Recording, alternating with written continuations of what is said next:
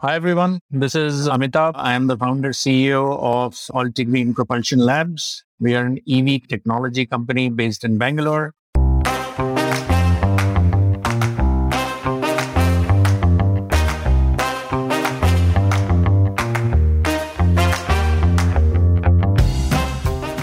Nothing can stop an idea whose time has come. I'm sure you would have heard of this wonderful phrase, and this is most applicable for the sector of electric vehicles or EVs. After all, we are living in a world where the wealthiest man is the founder of an EV company, Tesla. In this episode of the Founder Thesis podcast, your host Akshay Dutt talks to Dr. Amitabh Saran, the founder of Altigreen. Altigreen is an EV startup focused on the category of commercial three-wheeler vehicles, and it has raised almost $50 million till date with the Reliance Group as one of their major backers. Amitabh has an almost two-decade-long journey as a serial entrepreneur, and in this conversation, he shares his process of finding startup ideas and scaling them up. He also talks about the importance of building products in India that meet Indian needs instead of blindly copying the West. Listen on, and if you like such insightful conversations with disruptive startup founders, then do subscribe to the Founder Thesis podcast on any audio streaming app.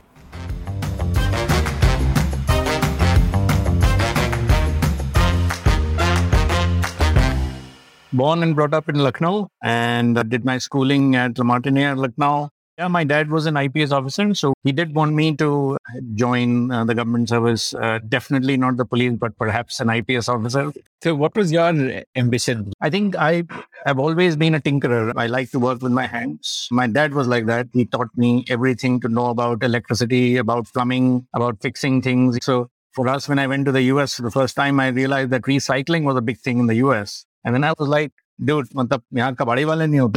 I mean, born and brought up in that culture, right, where everything is recycled, including jam bottles, jars. Second life, third life, fourth life of everything. How did you uh, land up in the US? I did my BTech in computer science from um, REC Allahabad, which is now NIT Allahabad. It became National Institute of Technology. As part of that program, all the RECs converted to NITs. Did that, um, got an out of campus job at TCS. TCS must have been like a small startup at that time. No? So TCS, you'd be surprised. Actually, TCS started in 19, 69. When I graduated in 1989, it was a formidable company by then, but the focus entirely was on uh, sending people abroad. There was very little that TCS used to do in India, very, very little. It, it, was clear that they used to take us through a lot of training and they used to make consultants out of engineers. Uh, so this is, I was still, I think 20 at that time uh, when I joined TCS. So anyway, I did TCS for a bit.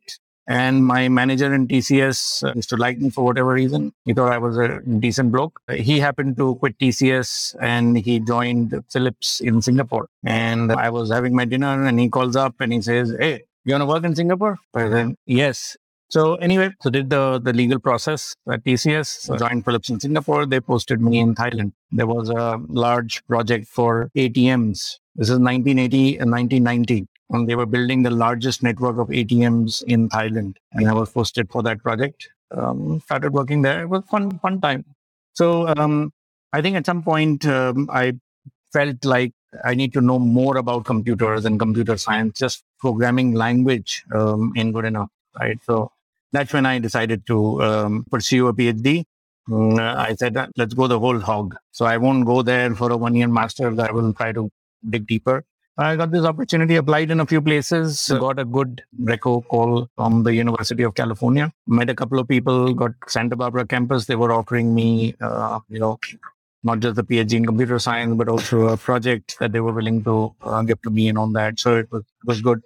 TA ship. And then you would get some stipend or something salary also. Yeah, so it, it wasn't a teaching assistantship because teaching assistant, obviously, it's a great thing you're, you're teaching kids, but I, I like teaching, but I, I think re- doing research was more my thing. Mm-hmm. And they were willing to offer me a project for research because I, by then I had about three years, three and a half years of experience in working with large systems, even through TCS and then with Philips and ATMs. And all these were new technologies, even in the US at that time. It wasn't like something, I'm talking about 1991. So, so they appreciated this uh, industry ka student mil jayega free mein to get to work. So, um, but that at some point the Deshbhakt rises in you and you're like, no, um, I, I think I'll think I'll just do a job And so I joined um, Hewlett Packard in Cupertino. And uh, mm, with them, I moved back to India in 98. So I was in the US from 91, 92 to 98. Um, and um, so uh, it's very interesting. And I always get goosebumps when I'm telling the story to people, but this is a real story.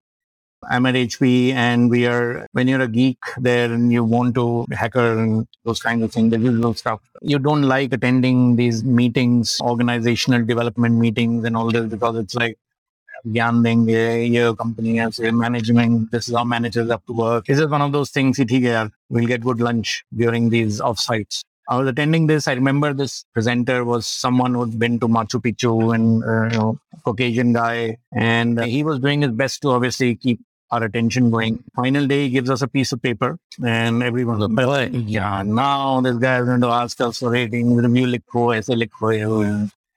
Anyway, he says, Can I have your attention, please? And everyone looks up. And then he says, This piece of paper is going to be your epitaph. You guys are all dead. Whatever you write here will go on your tombstone. I want you to all start by writing here lies with your name and then mention, see again, I'm getting goosebumps again, what you want to be remembered for. Very clear on the for.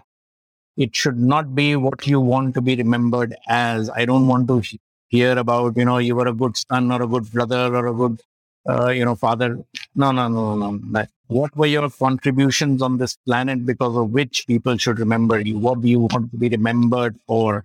Dude, I kid you not, man. I am getting goosebumps again. It's just incredible. That was the time you suddenly start thinking. Well, what did you write in that? Like, so I think everyone has uh, grandiose opinions about themselves. From what I remember, I think I, I, was just so overwhelmed by that thing that, yeah, what is the purpose, right? I think I wrote something around, I have a disdain for the ordinary. It was uh, more a description about myself than about the contribution that made, because when you really look into it, then you realize, me, matlab? So what if I made a, a network uh, and people are able to use their ATM cards or NASA scientists are able to do some computing? Everyone's working, man. It's not like real matlab, did you make a difference in someone's life? So my parameters to that are a little different i guess. So um, i think uh, i might have left most of the paper blank from what i remember. I might have written a couple of lines but it i think it just made me think too much that and i think that was one of the reasons why i decided to move back to india. I did have aspirations of being able to do something in the social sector I will have to influence people in my sphere of contact. And perhaps that led me to get into startups. So in 2000, I had um, the opportunity of, uh, you know, creating part of the founding team of a startup which was based out of, based out of Portland, Oregon. But the entire operation was in India. we were building products, software products for US and Europe market. I'm talking about, I returned to India in 98 when half of India was moving to the US for Y2K. But I'm back in India and in those days you could actually count product companies one hand you know there was tally. Product companies very very few. Infosys had finacle they were just building a finacle but everyone was working in the services industry you know, very few known product company. We were one of the few product companies and we actually created so this was trivium. What was the product of trivium? We were into computer telephony. So this was the time when you call a call center, a screen pops up and, and like VoIP that yeah. So voice over IP, computer telephony, customer relationship management, CRM system. So it's like when you call 1 800 number, that guy picks up and says, uh, Hello, Mr. Saran, how are you? How does he know that Mr. Saran is calling? Those days, everyone has landlines. Caller ID is there, and so the caller ID. So then, what do you do with that information that Mr. Saran has called? So that's when we were working on integrating the base platform. If it's computers, if it's telecom industry, the base platform, along with the screen that says that you had last called us for this. Was your problem not solved? You know, so I'm certainly very happy that yes, I am in good hands. You know, अभी फिर से वो शुरू हो गया that who are you? Yes, uh, exactly. Who are you? When did you last call? Sir, I don't see it. अब वो chat chatbots के through होता है personalization now. exactly. So, so uh, it was a lot more uh, personal. Uh, you could talk to people. You know, they could make judgment calls and decisions on the phone, uh, and they used to do that very effectively. That was nice. um, so we were do- building those kinds of systems, and our customer base was all in the US and Europe. And so we were doing a lot of, uh, of yeah.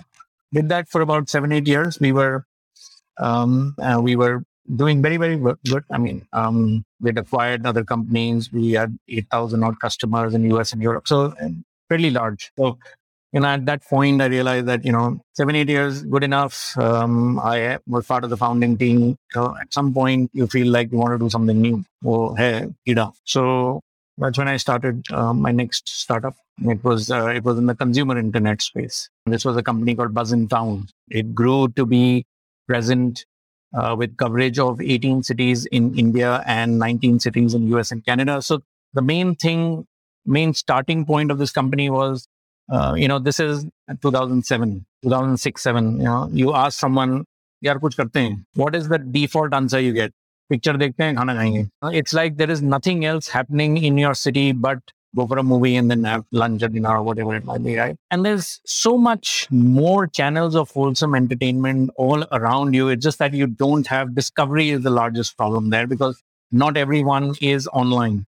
Again, I'm talking about 2007. I'm talking about India. I'm talking about 18 cities in India, you know, where we were targeting and we were saying, okay, we're going to be building a network which allows a lot of information on entertainment, lifestyle, and leisure options across this so that this was the uh, era when uh, newspapers would publish events like concert happening here and yes. And if you see the top newspapers in the country you would find event listings from buzzintown.com also because all of that was being so we were gathering it all together and we were supplying it to a lot of the the afternoon editions and the morning editions, we were the ones who were supplying the most of the internet. We had created small you know windows and they would embed these windows in various portals. So we, we had a you know three million subscribers and all kinds of things. Very very neat. What was the monetization for this? Like you wanted to, and before monetization, how did you collect the information? Was it crowdsourced, like user generated? Or? Yes. So, so in those days, yeah. this phenomenon of crowdsourcing was not there. Basically, uh, you had to have teams presence, a lot of phone calling to each of these venues. So you organize events. So we used to organize ground events. We used to send people to gather information about all the venues. Because if I know all the venues, then I know what's happening at the venue, right? So our call center used to call up all these guys and yeah, like, like in Delhi, you have India Habitat Centers, India Habitat Center, Siri Fort, there's at Kalyan Auditorium. So there, there, there are about, in, in a larger city, there are about 50 good places. Obviously, there'll be mom and pop places over there. You can't get access to that. And that over a five or six year period, that we were able to create that also. But the idea also is that we need to get access to that. So go and get information about venues and then call up those venues and say, kya hai, what's happening, what's going on on that. So, and then list those so monetization was obviously advertising. That was a common thing for content oriented platforms that day. We used to do a lot of ticket sales. So these events, then we started saying, Oh, you have events. You want us to sell tickets for you? And they were like, ah, online, how does it work? What happens? You know, at that time, Book My Show had started in those days. So there was, uh, we used to work with them, which was just cinema hall focused. Exactly. And we were doing events. So it was very clear, the demarcation was very clear. We were like a combination, we were like a ticket master by anything. But then we said, hey, so it's clear that there are entertainment options, but people also eat food. The reality is that a lot of our outings are all around food.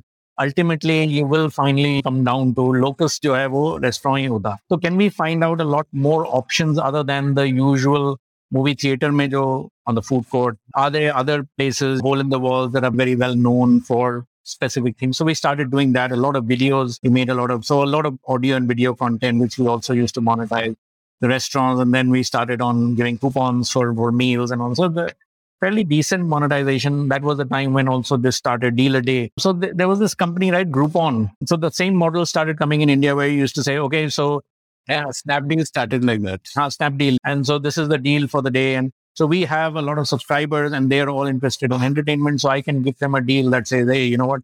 Um, you could get, um, you know, this meal um, for, for so much if you buy so many coupons. But um, we were the last entrant and the first to exit in that space. Um, nothing great about us, but we were, we had the pulse of entertainment as far as India is concerned. And it was clear that the restaurants and whoever was giving the, the deal was actually bleeding. So they used to give it, it wasn't that they were making 50 and 60 and 80% margins, man. No one is making that kind of margin anywhere in the world, but they were giving 80% off just so that customers would come in and taste the food. And hopefully they would like it so much that they would come, keep coming back. Yeah, that lifetime value concept. Hmm. Unfortunately, that doesn't happen.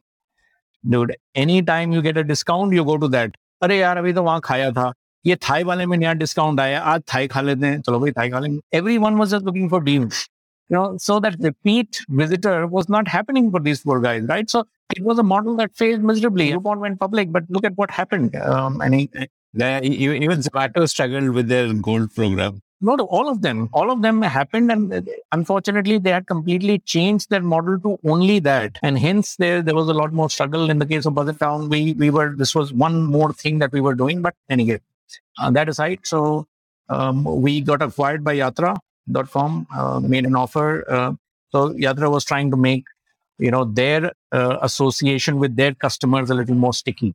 The idea is you buy a ticket, you have many options to buy an airline ticket. And once you bought the airline ticket, you don't think of Yatra. Right? Airline ticket khareed liya, main nikal. Infrequent use case. Hmm. Correct. So is there a glue that you can have so that now Yatra knows that you're going to be in Delhi for X number of days right so can i tell you about what's happening in delhi hopefully arrange a taxi for you take you to the venue you know you're new in that city uh, till when can you depend on your friends and we started doing that I, I, I think that was the the glue was it a cash acquisition or uh, stock? It was a combined thing. Uh, it was a combined thing. Yeah. As a software company, I'd realized that to get funding for this is back again talking about 2000 was the first startup. The second one was 2007. Money is still not coming necessarily to these kinds of companies. Yes, there are com- there were very good examples of companies that were getting funded, e-commerce oriented. We were content play. We were different. It wasn't. Uh, there were a lot more companies and they're not even around at this point but we were all in this fray together. It helped to have a US headquarters because everyone used to. So then financing, funding became a little easier. Did that acquisition happen? And I think after the acquisition, like you've been in B2B throughout, uh, and then suddenly you decide to open like a very hardcore consumer business with that which would need a lot of money to do customer acquisition, which would need money to build the supply of content. Like, what made you choose that? Like, why were you doing Buzz in Town? A practical problem, which was which I was facing. You've just exited a startup. You're coming out. So I, by the way, I had made three portals. So I am one of those guys who doesn't do one at a time. For me, everything is three. I strongly believe in the power of three. It's not like the, the guy who shows up fourth in an Olympic event is, is no good. No, no, no. But people have a problem of remembering anything beyond three. There is Buddha's threefold path. Team, eight, teen the number You don't remember beyond three. Teen चीजें होनी चाहिए मेरे लिए तीन is very important right so I do three I made three portals and I went out to people and I tried to convince them they were in three completely isolated domains one was around salaries I still believe that idea has a lot of merit. The other one was called Lighthouse. It was basically your neighborhood. It was hyper local. And the idea was that there's a lot of information that's within your neighborhood. Who is the best carpenter, the driver in your neighborhood? ये वो आजकल WhatsApp पे शुरू हो गया But in those days, again, 2007, right?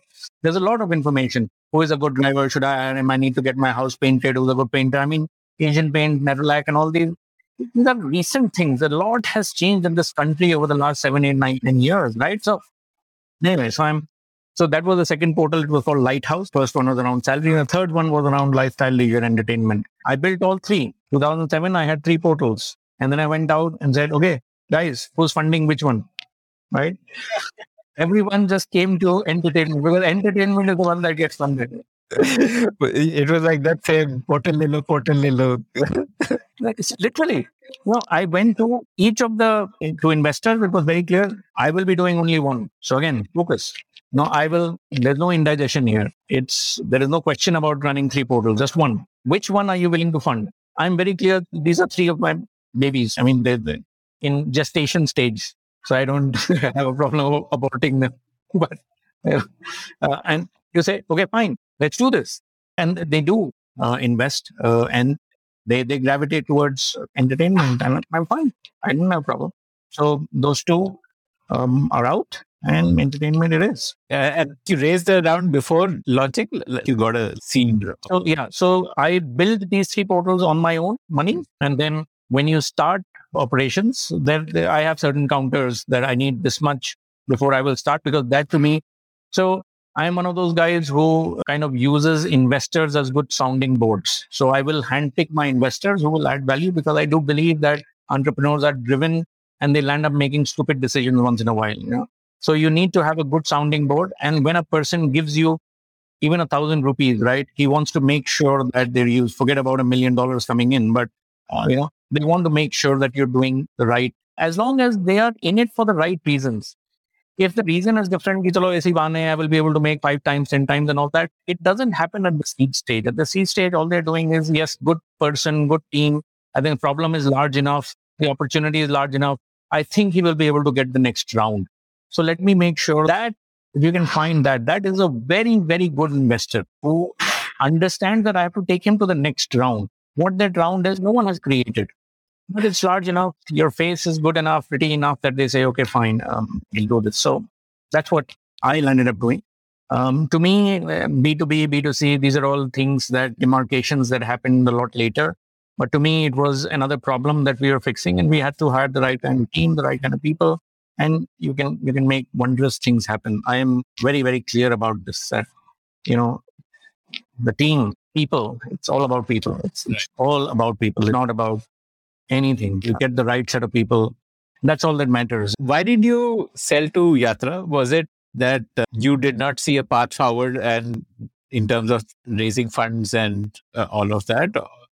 Very good question. I think very few people have asked me this. So there comes a time when you realize that you started this with a mission.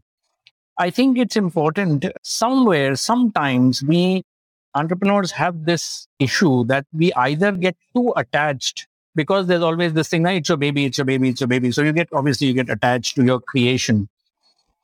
They forget that it's a business.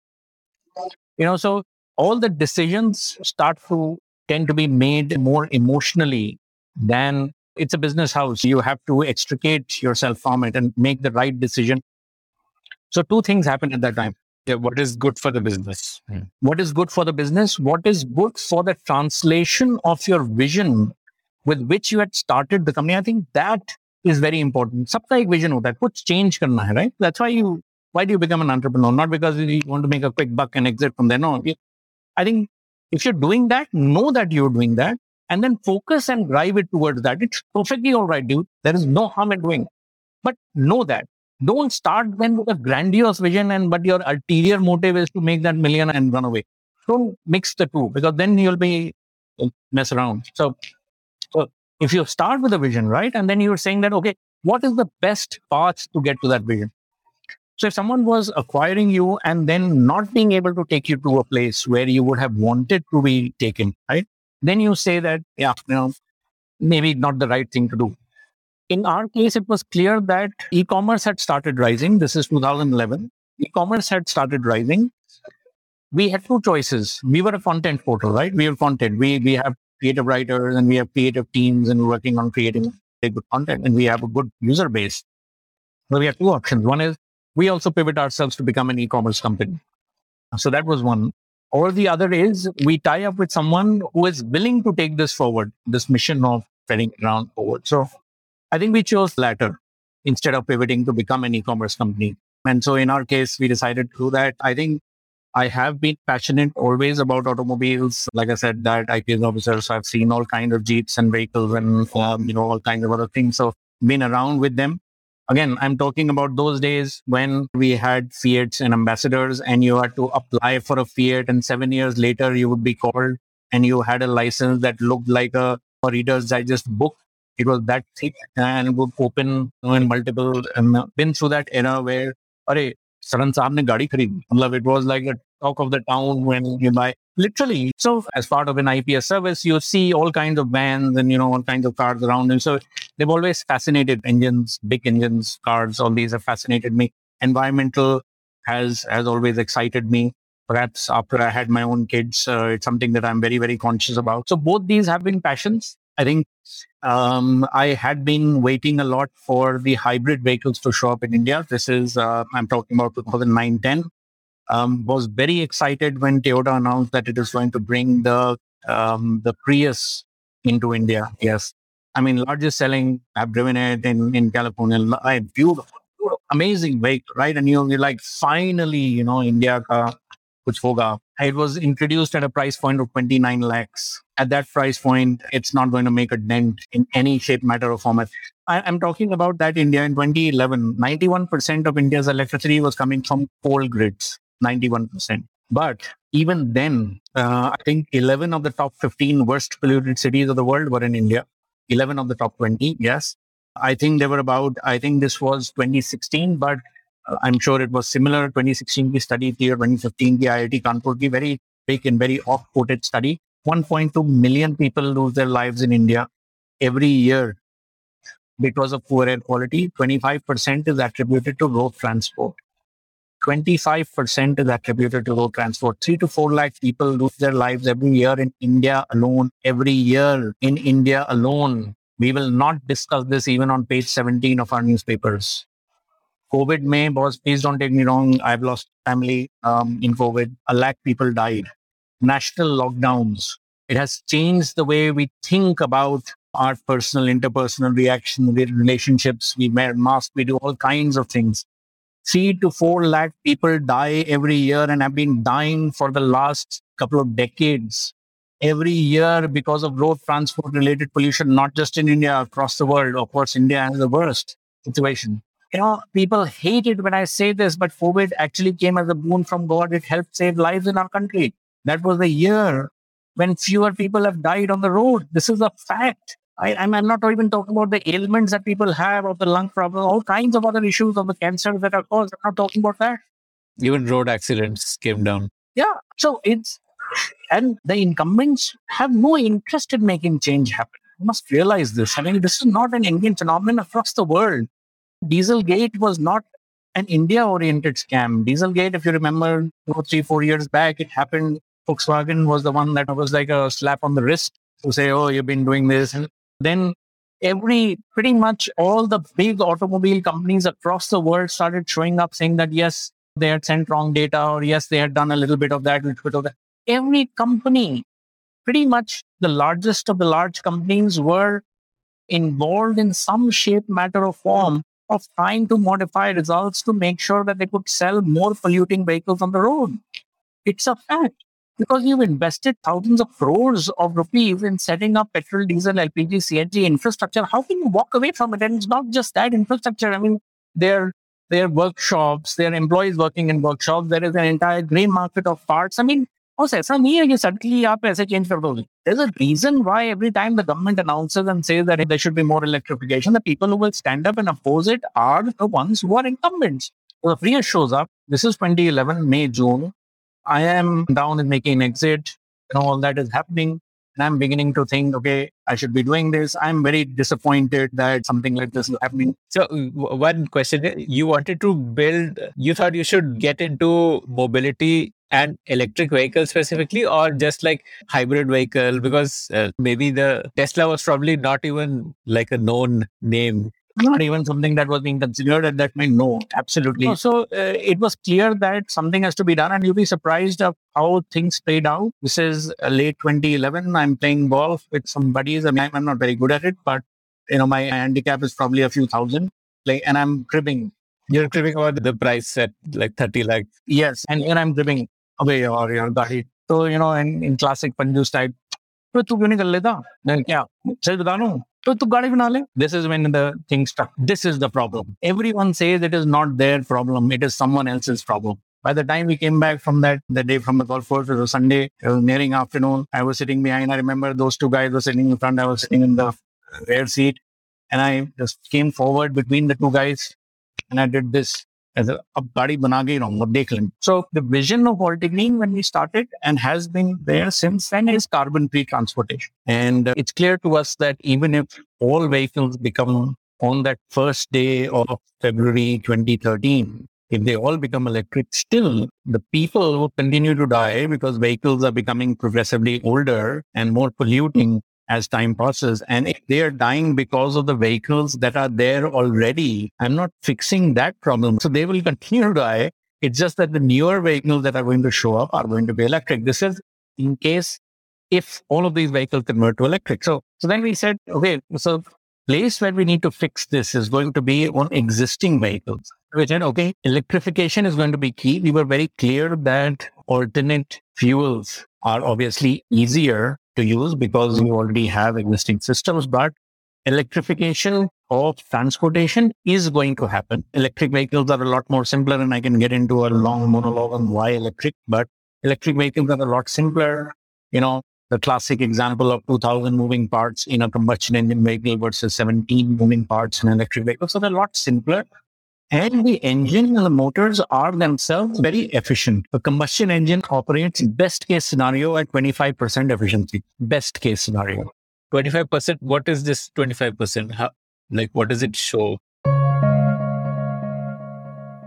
If you like to hear stories of founders, then we have tons of great stories from entrepreneurs who have built billion dollar businesses. Just search for the Founder Thesis podcast on any audio streaming app like Spotify, Gaana, Apple Podcasts, and subscribe to the show. So, the fuel that you're burning and the objective of your vehicle, which is transportation. So, what is the energy that you consume, the fuel that you burned, and what percentage of that was helping in moving you to your final destination, which is mobility, right? You use a car for mobility. You don't sit in a car to say, यार ठंडा करेगी car air conditioning के लिए बैठता हूँ तो car खरीदी है because I can't buy an air conditioner for our home. So I'm just sitting in a car and I just enjoying it. You don't do that, right? Transportation is the need. So how much of that energy is converted to moving forward, right? So 25% is best case. I'm talking about good cars, global cars, and 25% efficiency. An electric motor, 90% efficiency. Huge difference, right? I'm talking engine to engine. Huge difference. So it's just, it's very clear that, you know, you need to have electric mobility. वो तो होना ही है electric the drivetrain has to be electric electrified that's where we started and we said okay let's start working taking baby steps towards electrification so now you start thinking okay so 2012 we had done some work i was able to find a very good set of people he's a phd in control engineering he was six years junior to me in santa barbara and uh, he's norwegian american guy six years my junior just happened to uh, become friends with him. I was in fact taking one of his labs, and anyway, that's also a long story. But he was the only guy who I remotely knew was connected to automobiles. I don't have anyone who I know. So, um, so I called him up. I said, "Dude, uh, I want to do something in this space. What, what can, what kinds of things can we do?" And so that's when the conversation starts. So we had been doing some background work trying to figure out uh, whether electrification, what kind of electrification, what kind of power needs does the country have. You know, so we had instrumented my passenger car. I still remember. He said that, why don't you give me some drive profiles from India? Now, today, this word has become very common because you have your own application on the phone. What is this meaning of this word drive profile? So the idea is how do people drive, which means how much power do they consume? How much do they accelerate? How much do they use the brake pedal? What is going on in a car in India? Today, uh, you have GPS applications that are written on your phone.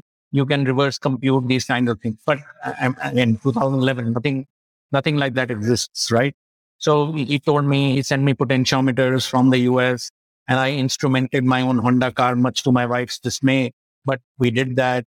And she's like, dude, क्या कर रहे हो तो फिर एक और नया नाटक अपने चालू कर दिया remain in the software domain right I mean, no, no, no, we're going to save the planet dude be be be proud and I'm telling my 2011 my daughter was four years old I'm trying to convince her that your dad is going to save the planet and she's like what does save mean what is planet and like yeah just trust me on this uh, but anyway so so I'm instrumenting the car. I'm sticking all kinds of things on the gas pedal and on the accelerator, on the brake, on the clutch, and then trying to.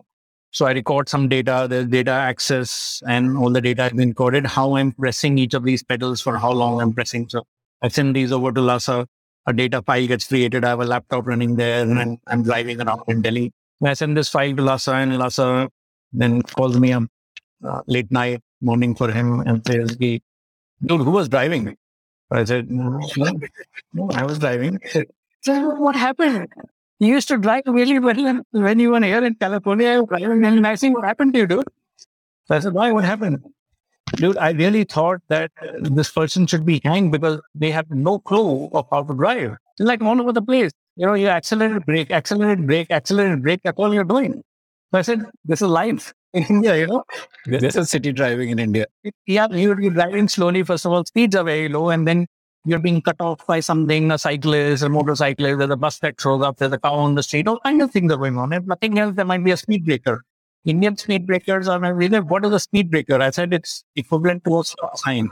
You know, but in a stop sign, you may run a stop sign. You don't run a speed breaker in India because we have built like inverted U's. It's not like a gradual thing. Eh, so in Europe, they call them sleeping policemen because you know you're going over it. But here they're like inverted a U shaped, you know, dome structure. You have to come to a dead stop and then you will climb. Eh, so anyway, so I said these are realities. We don't like people to drive fast, and hence we make sure that there are enough speed breakers on the road. We don't appreciate when people drive fast. A lot has changed in the last five, six years. People are today willing to discuss higher speeds on highways. Our roads have become a lot better. I'm talking about 2011. No. So he says there's a lot that can be done because it's clear that you do accelerate, deaccelerate, accelerate, deaccelerate. And that's why this whole concept of regenerative energy. Every time you deaccelerate, you are wasting energy that you had consumed to accelerate the vehicle. Now you deaccelerate by braking. What's happening when you brake? The kinetic energy is converted to heat in your brake pads, noise and heat. That is why you have a screeching noise and your engine vibrates and your the hood vibrates. All these are law of conservation of energy, right? That same kinetic energy is converting to different forms of energy, vibrational, torsional, all kind of things. Vehicle skids, the screeching line. So all that is there. Is there a way we can convert that energy into electric energy? So the whole idea is 91% of electricity comes from coal grids. It would be wrong to create an electric vehicle that is running purely on electric if I'm going to be charging it from the coal grid. And hence, is there something we can do on existing vehicles and convert that waste energy, that 25%, uh, that 75% of waste energy? Can I convert part of that to electric energy and use that to boost my vehicle? So very, very noble thing. Uh, we started working on it, but the idea was we will create the electric system. Now we started looking at sourcing components again. And this is what a hybrid vehicle is, right? Like, like this is what Prius would also be doing that capture that braking power, the waste of energy due to braking. Yeah, the Prius, you're absolutely right. But the Prius is, is built as a, a dual energy vehicle, right? It's built with two, there are two transmissions. There's electric and there is this, and then there is a, you know, some way in which power to the wheels is given through two different systems obviously Toyota masters this, right? It's not easy to build a full transmission vehicle, but they've done it different forms of this also electric uh, first and then, you know, an engine as a backup or an engine that drives in the beginning and then you do electric. So there are different things that happen. Hence, there are different forms of hybrid electric vehicles. We were saying that we will build an electric system that can be retrofit on existing petrol diesel vehicles converting them to hybrid. My expertise is in building the electric system that can be small enough that can be retrofit in a car. So now, okay, okay, so this is a very noble thing. Okay, let's start looking at motors, and then you realize that motors, ये तो engine में लगेगा motor. The engine is like you know the ambient temperature inside the engine is like 100 plus degrees. This is the ambient. If you touch the metal, it's like 200. Yeah, yeah, you can't touch a yeah, 200 to 300, there's ignition. There's ignition happening multiple times a minute. There is there is combustion happening inside that. You can imagine the heat there, right? You know, it, it, it, so it's a very different thing that you have to build. And then we realize that we will have to build these technologies. India is a very different beast. It's not something that you can just bring from another geography and put it inside a vehicle. I'm a big proponent of this, that it's high time that people started looking at India as a market, not just to say that, okay, I built this for Europe, but India should be able to use it. Nahi hoga, boss. My geography, my needs are very different compared to the rest of the world. Anything that is considered abuse in the world is a day to day scenario in this country eh, as far as mobility is concerned. And hence, you need a very different kind of vehicle. Diesel petrol has been around for a hundred years. We've been used to that. And the vehicles have been made so well that they're able to allow all these kinds of freedoms to be given to people. you can overload, you can run inside water, over water, and it works, right? It, it keeps running. They figured that part out. So electrical technology also has to reach that place where it will allow us to do that. So, so that's when we said, okay, we'll have to build our own motors, our own controllers. They have to be built so small enough because, okay, so you say that, okay, who are going to be my consumers? And then you realize, well, it's not going to be people who are driving 22 kilometers a day, which is what a 22 or 30 kilometers a day, which is what a typical passenger vehicle in our country. Right? we were targeting four wheelers and it has to be something different. It has to be people who are driving, yeah, 250, 300, which is a taxi. Then you look at the taxis that are present in the country at that time, most of them are diesel. And, uh, you know, the top guys, the, the Suzuki Dzire, you know, Tata Indigo, Indigo uh, and the Toyota Etios, you know, those kinds of vehicles. Then you open the, the, the, the hood of the engine and then you realize, इसमें motor कहाँ fit होगी मतलब because there is it's, it's like there's hardly any breathing space inside that thing, and even the big, so it's not like a small petrol engine. So, like so, then you need to miniaturize everything, and then create that miniaturized thing. Then typically miniaturization is also associated with you know software thing. You know, it's a tiny watch, so you have to be careful. You know, it should not go this, it should not fall, whatever, right? X Y Z.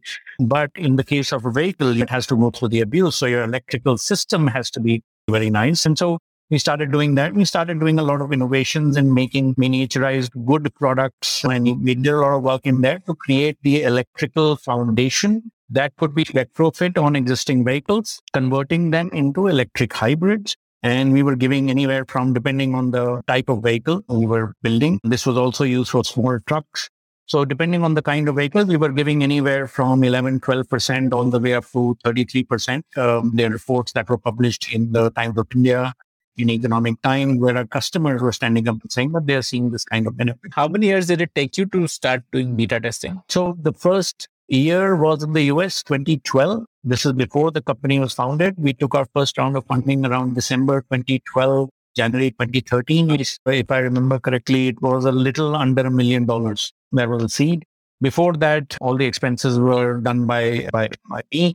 But in any case, uh, we started doing that. We laid the foundation of the company in January 2013. And um, in 2012 itself, we had actually started filing patents. Uh, we were very clear that uh, innovation is going to be key. And if we are innovating, I don't want it to be an afterthought. If I'm doing something new, I want the world to know that India can also innovate in EVs. Why, why should we not?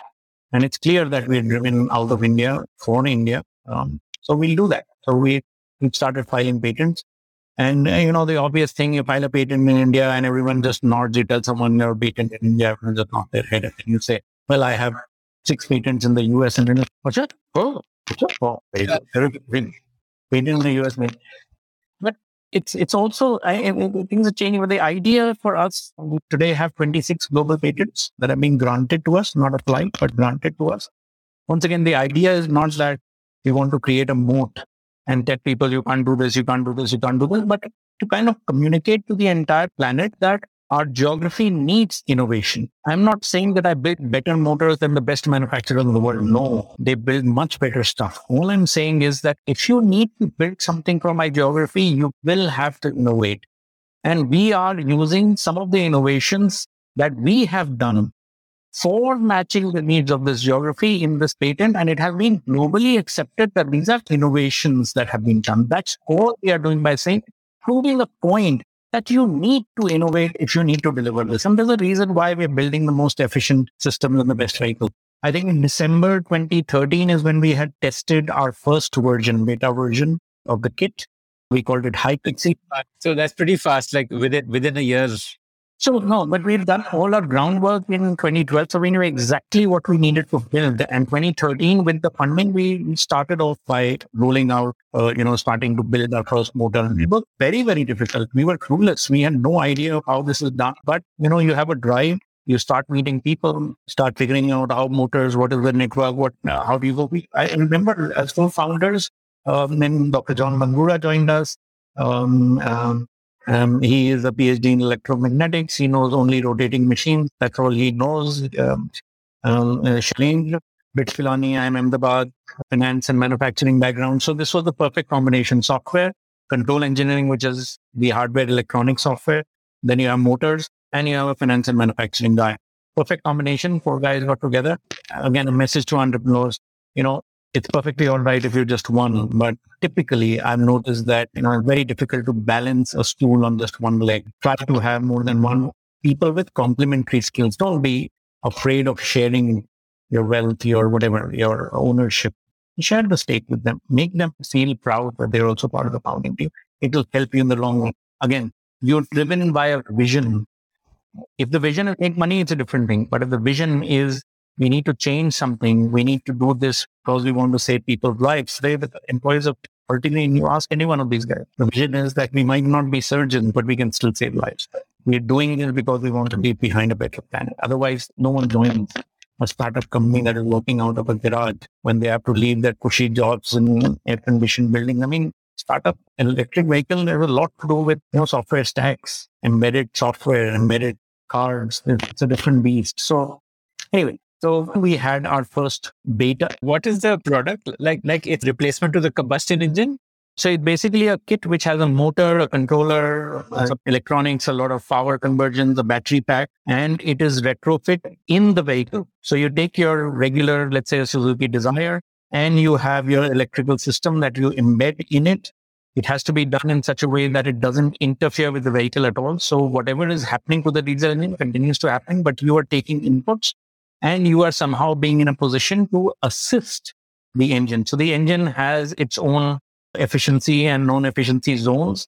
So you are trying through the energy that you have recuperated, you're trying to change a little bit of the dynamics of the engine so that it's always, or you're trying your best to run it at the most efficient zone and just stick to that. It's obviously IP, what we do in it, but the idea is that you do something like that and that's what we were doing. And we were getting an improvement of anywhere from whatever 12, 13, 40% all the way up to 33% improvement.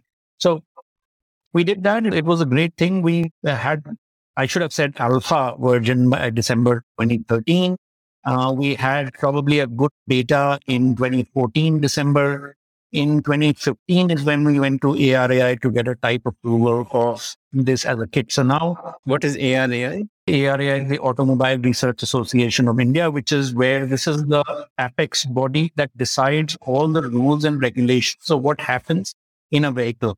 So all everything from your steering wheel and the headlamps and the motors and the tires and everything in a standard vehicle is controlled through a set of AIS, which is Automotive India Standards.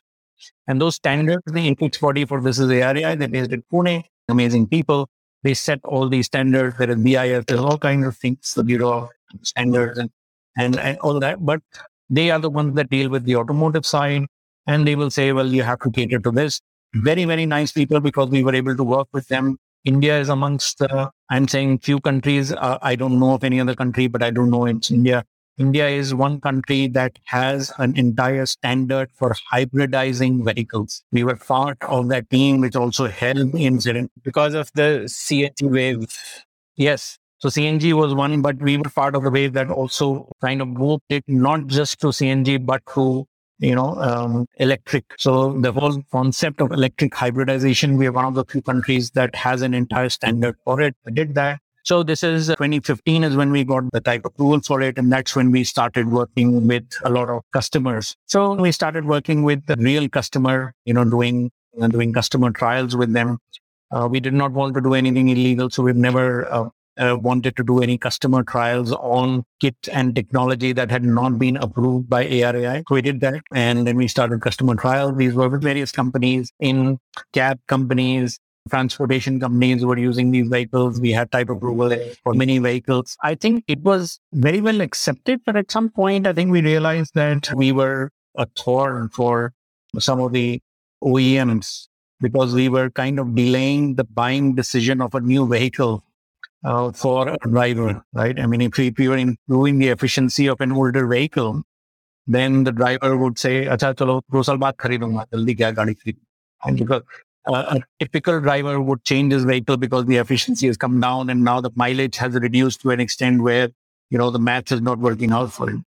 So perhaps uh, that was one of the reasons we also realized that in some cases the drivers were driving an owner driven, uh, an owner's vehicle and there they used to make money out of perhaps some amount of fuel pilferage. Now, when I introduce an electric system which has telematics in it, again, new things in those days as telematics, I can tell you exactly how much a vehicle was driven, how many times did it stop, why it stopped at a gas station. I mean, all that thing is clearly documented. Okay, so so the device uh, was IoT enabled. That that uh, which you it had yes, everything was so obviously a PhD in computer science at the helm of the company. so software has always been a very key and integral part of uh, anything that we build. And this was a, a one size fits all device like, like that. India, you don't, you, you're not allowed to do that. So you have to have it customized because once again, I can't change anything in the vehicle. That was our motto.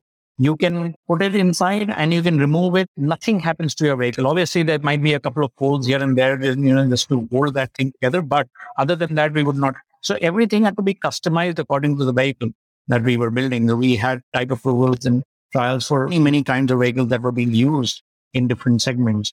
So whatever it be, at the end of the day, we built this. People were at awe. We displayed it. They just appreciated it too much. And I think the OEM started coming forward to us. Now we are in the retrofit business, right? Which is very difficult. You're having to convince a driver that this will you'll save money. Or, or, you know, going to a fleet and trying to convince them that this is the right thing to do. Mm. It's a hard sell. It's a very hard sell. It's not easy because once again, you're talking about like, he having to make the investment, he or she having to make it, or you know, someone having to do something. What happens to the warranty? All the vehicles are out of warranty anyway, so you know that kind of. We were bringing in warranty ourselves. We did the entire nine yard. We were getting financing, all kinds of things we did, right? But um, by that time, the OEM. And what was it priced at? Like for converting a vehicle, what it what would be? Ah, so this was overall uh, for a typical vehicle, it would be 75,000 rupees. Um, you know, so you have a six lakh rupee vehicle and you put a 75,000 rupee this thing. You would need to change the battery. These were lead acid batteries. You could change them every three years. The investment was another 15,000 or maybe a little less. 10,000 when we were doing it uh, along with a very good OEM partner. Exide was our OEM partner. So we built batteries for them. So all in all, it was, uh, it was actually a good thing. I don't feel that probably at some point uh, in the future, we will have more of an hybridization thing. I'm already seeing baby steps towards that. But anyway, we were very clear that the mission is to save lives and the mission is to make sure that we are working on electrified transportation, whether retrofit or not.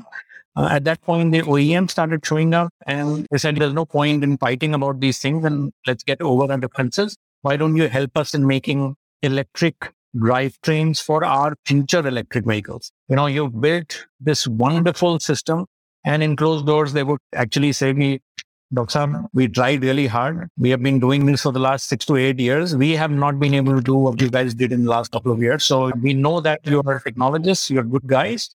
Why don't you work together on doing this? So we were very excited. Eh? It was say us. Here I was trying to sell to so many people. Now I will just sit here I will talk to OEMs. I will make good electric drivetrains for them. And we will be millionaires very soon. And all vehicles will become electric. And, you know, we are fixing everything. And so I'm going to the root, the, the source. And from there, you know, fixing that and everything becomes okay. We had contracts from two wheeler, three wheeler, four wheeler, and, um, you know, farm equipment tractor manufacturers to build such drivetrains for their future vehicles. Extremely excited this was a research contract or was it a manufacture and sell? Yes, this was actually a manufacturing contract to say that we will obviously expedite the development for you for your drivetrains. We will own the IP for these drivetrains because this is this. But the objective is that we will supply you with manufactured drivetrains because it takes a different amount of expertise and you as conventional combustion engine guys don't have that. We will be providing you this like Maruti used to put uh, Fiat's diesel engine uh, because they didn't have in-house diesel. That of course, yeah, yeah. I mean, Maruti, Tata, all these guys used to do the same thing till they built it. Uh, or, for example, you know, Maruti in the beginning used to have this Subros air conditioning equipment, the track system and that blue button from Subros, right? So we were just saying that. Uh, um, now, for the drivetrain, it was a different thing. We would be making full electric drivetrains for their future full electric vehicles. And hence, we have the contract from two wheeler, three wheeler, four wheeler, and farm equipment manufacturers. we are rolling in money for the first time. We are seeing revenues coming in, interaction with OEMs. We make these drivetrains, patents are flowing in, all kinds of very good things are happening. And then we start shipping them these prototype drivetrains on their vehicles. We start testing them. And then we realize that the incumbents, it's important for them to show that they're working on electric vehicles, but the end objective is not to convert very quickly. My drive is to make change happen tomorrow. My drive is not to wait for the next 10 years to do this, right? They're looking at the infrastructure in tens of thousands of crores they've invested, their investors and their shareholders and what they expect growth, and that is not going to happen. Their fear that electric vehicles will cannibalize their existing business. You know, it's not that suddenly their market share will increase from X percent to Y percent, where X will continue uh, and Y will get added to it. They're, they're very practical, they're very good, they're very sane people. And so it became very clear to us, boss, all said and done, this is not going to be expedited by them. And Tesla was a classic example. Tesla was voted as the best vehicle ever made, not the best electric vehicle ever made. The best vehicle ever made is by a company that was led by also a computer science geek, right? So we say that was, you know, this is, I'm talking about, we are already in 2018, uh, 2018, 2019, and 2018. And we said that, guys, enough is enough. Okay, let's, if it takes to become an OEM, we'll become an OEM. So we made a full electric two wheeler, a full electric three wheeler, and full electric four wheeler. And we made them and we put prototype once again, the power of three. I made these three, put them out for people. I said, guys, you're going to be using them it's clear to me that so a couple of things that happened in Altigreen, we would focus on the last mile transport segment. Any change that happens at the bottom end of the pyramid for India, it doesn't happen at the top. The US and the Western economy, they start with the best vehicle ever built, you know, ludicrous mode, 615 mile range, winged doors, all kinds of things. And people, you know, are in between awe and disbelief. Whoa, don't be rocking. Right. And you start looking at it. And finally, what you are selling is a $35,000 bike, right? It happens come down. But Hindustan make everything. And when I say Hindustan, mm-hmm. India and the emerging markets, South Asia, Africa, South America, very similar profile, right? You bottom up. You know, you focus on the bottom end of the pyramid. The guys who have the least money are the ones who will first start taking the risk, right? Because it has some financial gains from them. India is a country which has the most famous ad campaign of Kitna Deti Hai you know, Maruti Nanda campaign, very, very famous. It's a reality in our country, and I'm very proud of the fact that we're conscious about our spending. There's no harm in doing that. We're not stingy. We spend a lot of money, but we're conscious about money that we spend, right? So this is good. So we're part of that. Yeah, we're part of that. So अब क्या है कि we have to do something like that. So I built these, I put it out, and I say, guys, you take your pick. You tell me which one you're willing to bet on, which one you're willing to sign up for customers. This was to uh, logistics uh, fleet operators. Yes. So this was to the general public. Obviously, I am talking about two wheeler, three wheeler, and small commercial four wheeler, largely commercial. We were clear that commercial guys are the first to adopt because they are seeing benefit. They have no attachment to the vehicle. Is not a driver owner willing to take the risk. And so most of these guys came forward and said, you need a three wheeler after this is the, the right thing. Now we've done a lot of things. We've done a lot of research by then. We've spoken to 1500 odd guys to figure out what their needs were, how much they were driving in diesel. We were clear from day one, when we make a vehicle, it has to compete with diesel. My competition is not other electric vehicles. I do not want to hear we are better than that guy and we are better than that. We are better than non better. It has to compete with diesel. You know, apples to apples, they're both there can it do everything the diesel can do? I'm a technologist. I have to make sure that I never give him a vehicle which is a compromised vehicle. ये नहीं करना वैसे नहीं चलाना switch this off don't do this why did you do overloading nothing he drives the vehicle in a certain way we know how he drives what he needs he's figured out the economics first don't try to preach to him तेरे को चलाने नहीं आता है मैं बता रहा हूँ तेरे को कैसे चलाना he's figured it out give him that respect that he deserves right let him do it so that's when we said that okay we'll have to build. And hence, a lot of innovation started happening even in that. So it's not just about making the tiniest motor and the lightest motor. Boss, this guy is going to overload by 30, 40, 50, 100%. He needs it to run for 10 years. Can you guarantee that? Right? Give it a right? It has to be serviceable. You don't throw away things in our country, right? it will be rewound, it has to be serviceable, it has to be manufacturable. There are lots of things that you have to cater to. It has to run in 50 degree ambient temperatures in Rajasthan also. You're not making it for Bangalore alone. So a lot of things that are obvious. It has to be able to run underwater. You know, there will be waterlogging, stagnation, all kinds of things that will happen. There will be dust, pothole, pebble. Has to be environmentally sealed. Like I said, anything that is considered abuse anywhere in the world is a day-to-day scenario in the country. If I cannot create an electric vehicle that does that, I am not in the market. I don't want to be. That's what we did. We looked at everything, and hence today the three wheeler that we have, the delivery vehicle, we focused on three wheelers because that is what people were willing to bet on. But our vehicle today has the longest range on a single charge. It's been ARAI tested at 181 kilometers or on the road with all kinds of adverse कुछ भी कर ले यार तू load it the way you want to load it drive it with your foot on the brake pedal to whatever 130 kilometer मिलता है why 120 because in our 1500 vehicles that we spoke to they typically said 80 to 100 kilometers दिन में चलाता हूँ with overflowing diesel that is available anywhere and everywhere, he's driving 80 to 100 kilometers. So I need to give him that thing. Okay, one more saying. I am not in the transportation business. I'm in the peace of mind business. I need to ensure that he never thinks that he has to stop for five hours to get charger like नहीं बस तो जैसे चलो जैसे मर्जी चलो मस्त रहो you focus on your business this thing is going to run with you for you the entire day all I ask for is three three and a half hours of charging bus so we made a faster charger that allows him to charge in three three and a half hours on a regular 220 volt 16 amp socket I'm saying that you will be able to drive comfortably up suddenly because it's electric. You start saying, no, sir, I'm going to drive 200 kilometers to bike. Diesel में क्यों नहीं चला रहा मैं right? Why do you suddenly want to drive 200 kilometers a day? yeah. so, we are doing this. Uh, so longest range on a single charge, it has the highest the volumetric capacity. So we realize that India is moving away from last mile delivery, has moved away from tonnage to volumetric you buy a tiny little cell from Amazon and it comes in a large package, right? Now, yes. So it's all become volumetric. So we need to support a larger volume. They are using bigger vehicles because they want that's the only vehicle that they can get which can support this volume. We created a vehicle that can give you 90% of what you can load on a three wheel or on a four wheeler platform, on a small commercial four wheeler platform. So typically it's 192, uh, 192 cubic feet that you get in a typical small commercial vehicle.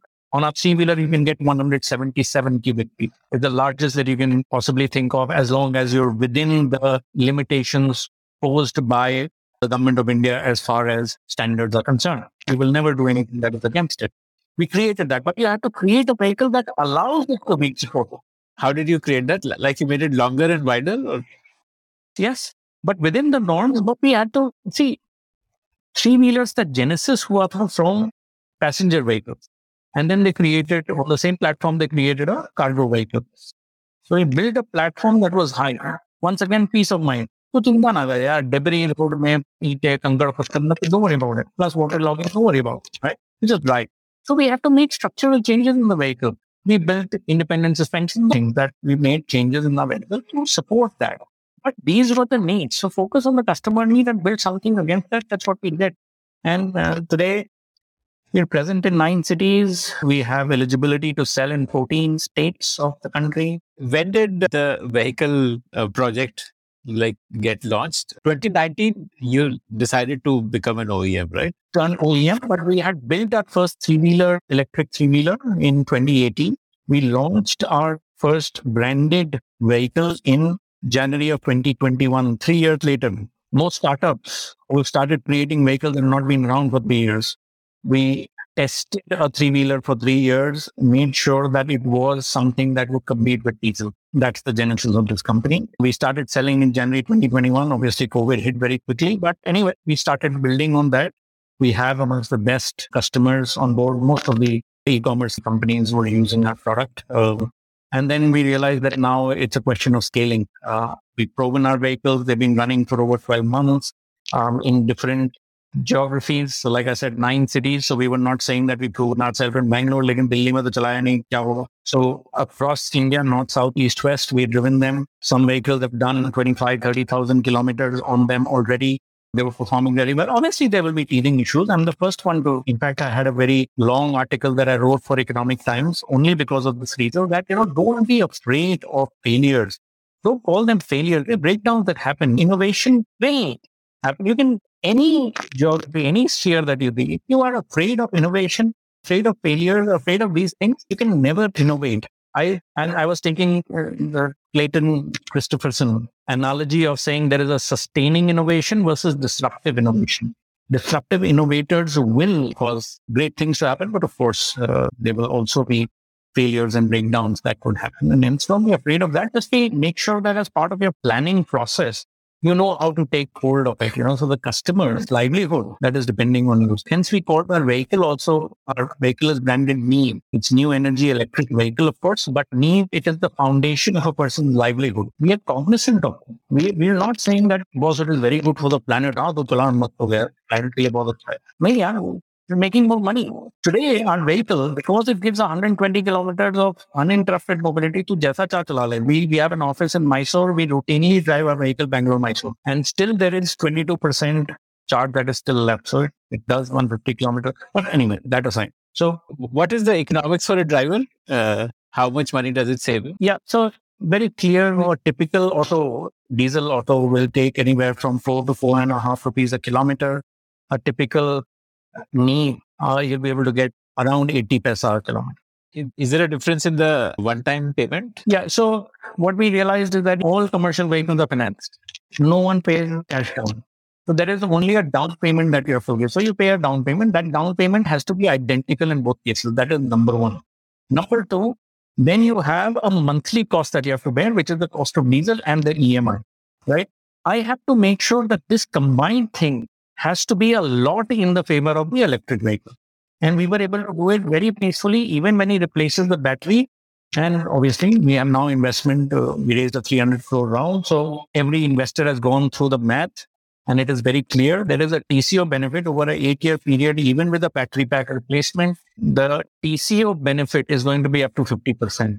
TCO stands for total cost of ownership. Total cost of ownership. So that includes the EMI that he has to pay. That includes the diesel or the fuel cost that he has to bear, the maintenance that he will need to do if the battery replacement has to be done over the lifetime of a vehicle. We said the lifetime is going to be eight years. See, now things are changing. I'm telling people, why do you have to run a vehicle for 10 years? Sure. Why?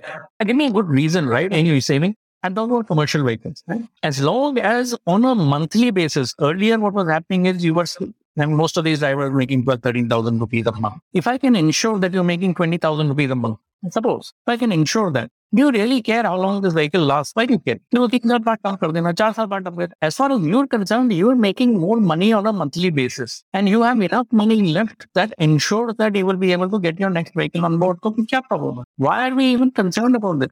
Mindset change is going to happen. This whole concept of ownership, and there's a lot that has been written about it ownership versus releasing transportation as a service. Even if you own it, I don't believe in ownership. I think the good thing, but ownership that leads to a positive change. There are various models, and that's why I said that innovation is not just about making the vehicle, but innovation in the entire ecosystem where you're charging vendors, you know, for the financing vendors, for the service and sales.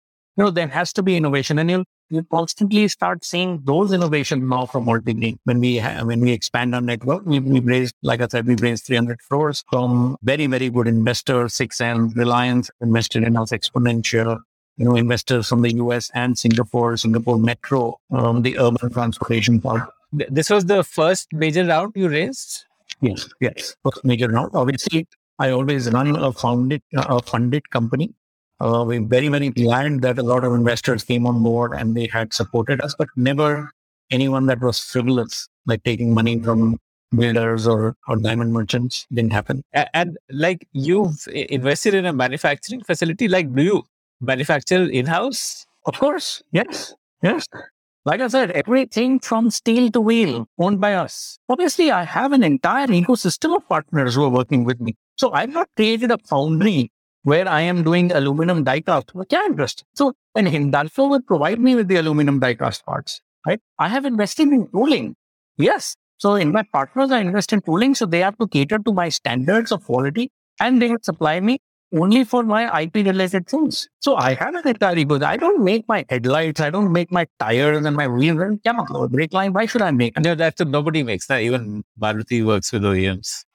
Yeah, I mean, they make millions, but the core electric stuff, anything that is remotely the motor, the controller, the DC DC harnesses, display cluster, the telematics stack, the gearbox, uh, the battery, the battery management system, anything that is remotely electric on which my vehicle has to depend is under Altigreen control, start to finish. So, where is your factory? Like, uh, it's all in Bangalore. Yeah, we're all in, in on Bangalore. Of course, it's a smaller unit because we wanted to put, we've got about 250 odd vehicles on the road. And uh, like I said, they've been tested. And Now with this funding was to expand.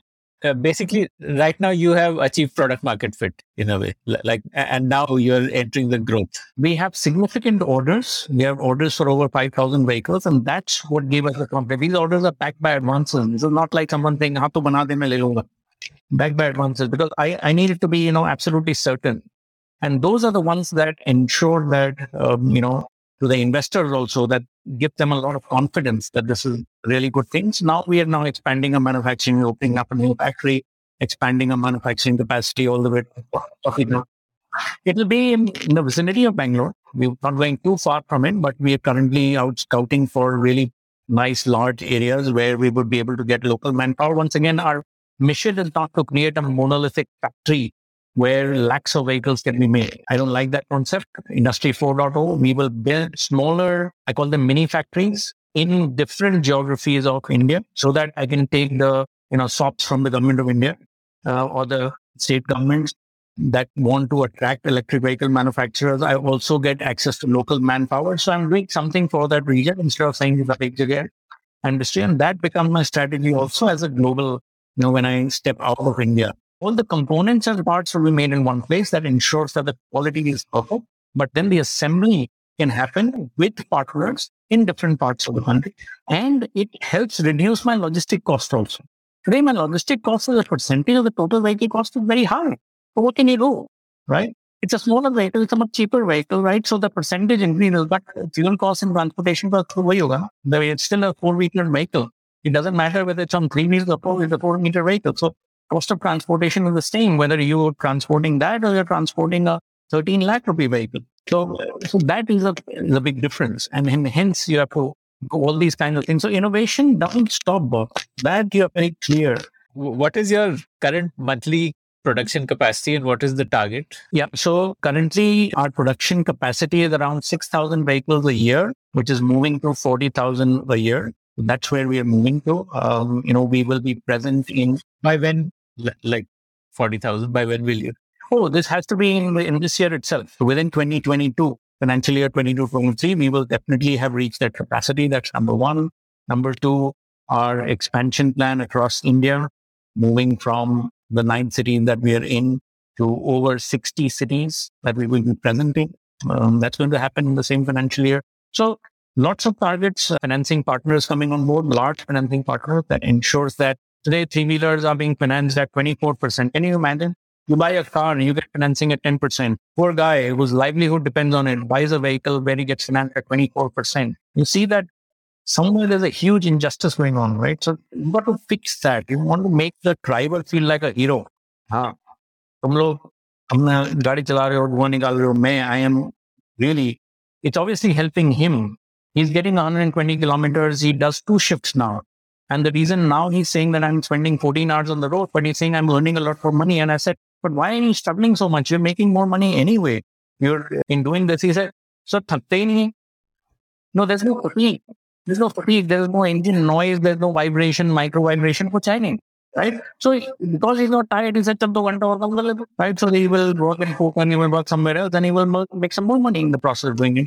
Great, yeah, you're making more money. That is the change. It's not about technology, it's never about that. It's about making change happen, comes back to the same thing that happened at HP. What do you want to be remembered for? Do you change anything in the I think there has to be a drive to that. And that is what inspired most of the people and the new people who are coming on board that you know, this is the company that they want to be. It's not driven just solely by revenue, of course. Very important. I know what it takes to create employee wealth, investor wealth, and I will do that so one of Tesla's biggest challenges was actually wrapping up their capacity, uh, and they had like invested in robotic manufacturing and stuff like that. So, so what's your strategy to ramp up capacity? Yeah, so we've at a different level entirely. But when such things happen, these have to become learnings for other entrepreneurs. So it's clear that, you know, there is difficulty. Obviously, the difficulty happens when you're making hundreds of thousands or millions of vehicles, right? It doesn't happen on day one, but this is bound to happen. And hence, either we plan to create gigafactories and all that, or we say, no, my approach is going to be mini factories. So then you can have parallelism. Think of mini factories. You have four different partners and four different geographies. You have a blueprint ready. Boss, 40,000 गाड़ी बनाने के लिए this is the blueprint. Exactly. यहाँ से door होगा, यहाँ से ये होगा, यहाँ पे ये, this is the store, this is how incoming, this is the quality process, this is the way, this is when this will come, this is the length of your conveyor belt. It's a well-oiled, well-functioning blueprint. Boss, यही replicate करने का. Nothing, no team, nothing. Are you my partner? Are you willing to do this? Like a Mac- McDonaldization, uh, the way McDonald's has that playbook. You can start four, five, six, whatever. As long as you're cognizant that the part supply, your component supply has to be rock solid. And that's something that we're focusing on, right? So the partnerships that we're putting in place are all people who can scale rapidly. Our own growth, our own parts that we're making has to scale very rapidly. We're cognizant of that. That is where our focus is. So it's a dual thing. And that's why it's when you come up with these kinds of, it's not just about putting a vision and creating one vehicle and then saying, okay, I need millions of dollars to come in.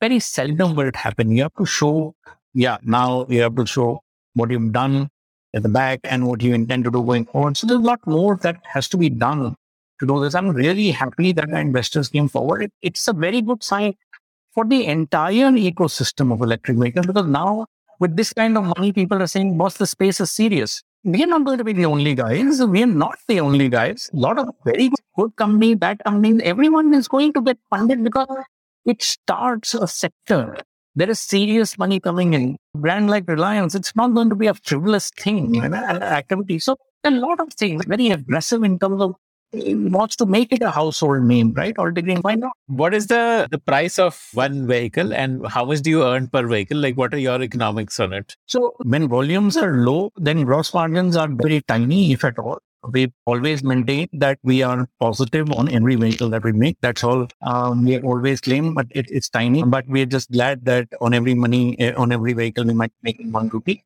But that definitely happened. We made a much superior vehicle. We are probably the most expensive vehicle in India today. Yet um, we have investors supporting it. Yet uh, the price uh, is about close to about four lakh rupees. So it's about uh, it's about 50, how does it compare to uh, diesel? How much does a diesel cost? Diesel, yeah. So that's what I was saying. So about 55, 50 to 55,000 rupees more than diesel. Which is not a very big premium. One last question. The financing part, uh, are you looking at that as a revenue area as well, like the fintech, or are you looking at that just as a enabler? Once again, we are very clear that we are an OEM and we are putting together an ecosystem of partners. In that partnership, financing companies are going to play a very key role. So I have to work with them to ensure that I'm looking at my end customer and saying, what is in it for him? What is the best thing that I can do with them? How can I give the financing company the confidence that boss, this is the company that you want to bet on? Please do start investing in electric vehicles. Please do start investing in three-wheeler companies. There's this fear that maybe there this will be a non-performing asset. What if this doesn't happen? I can allay their fears and suspicions through the network that I have created, to the platform that I have created. I'm using the word platform that ensures that, okay, I have a customer, I have a logistic company, I have now this guy who's going to buy the vehicle. Can I bring all these together and make sure that, boss, your money is going to be safe? Anyway, as it, you can give them data for the risk underwriting. Like you can show them that this is the uh, the the earning that he's receiving from this vehicle and your telematics your iot because the vehicle is iot enabled so how many kilometers perfect so we're able to tell them that was in case mm. the default for the wrong reasons not because of the right reason but wrong reason if the default in just turn the thing off. Finished. Even if he's not mm. the ignition on, I can turn it off. Even if wow. the ignition is off, I can turn the vehicle off. So I mean, there are mm-hmm. lots of things that we can do. Mm. So, right, right, right, right, right, right. we keep messing around. Yeah, yeah, so, that, that makes it a safer. Uh, Yes, financing is going to be extremely key, and it's not just in customer financing, dealer financing. It's it's the entire ecosystem that is charging charger. There are lots of things that need to happen in the space. And we're working very, very closely with these partners. You'll start seeing those things uh, beginning to unfurl. Yeah. Amazing. And what uh, is your turnover estimated for this year? It's too early to say, but we do intend to sell about 15,000 vehicles uh, in financial year 22 place. And that brings us to the end of this conversation.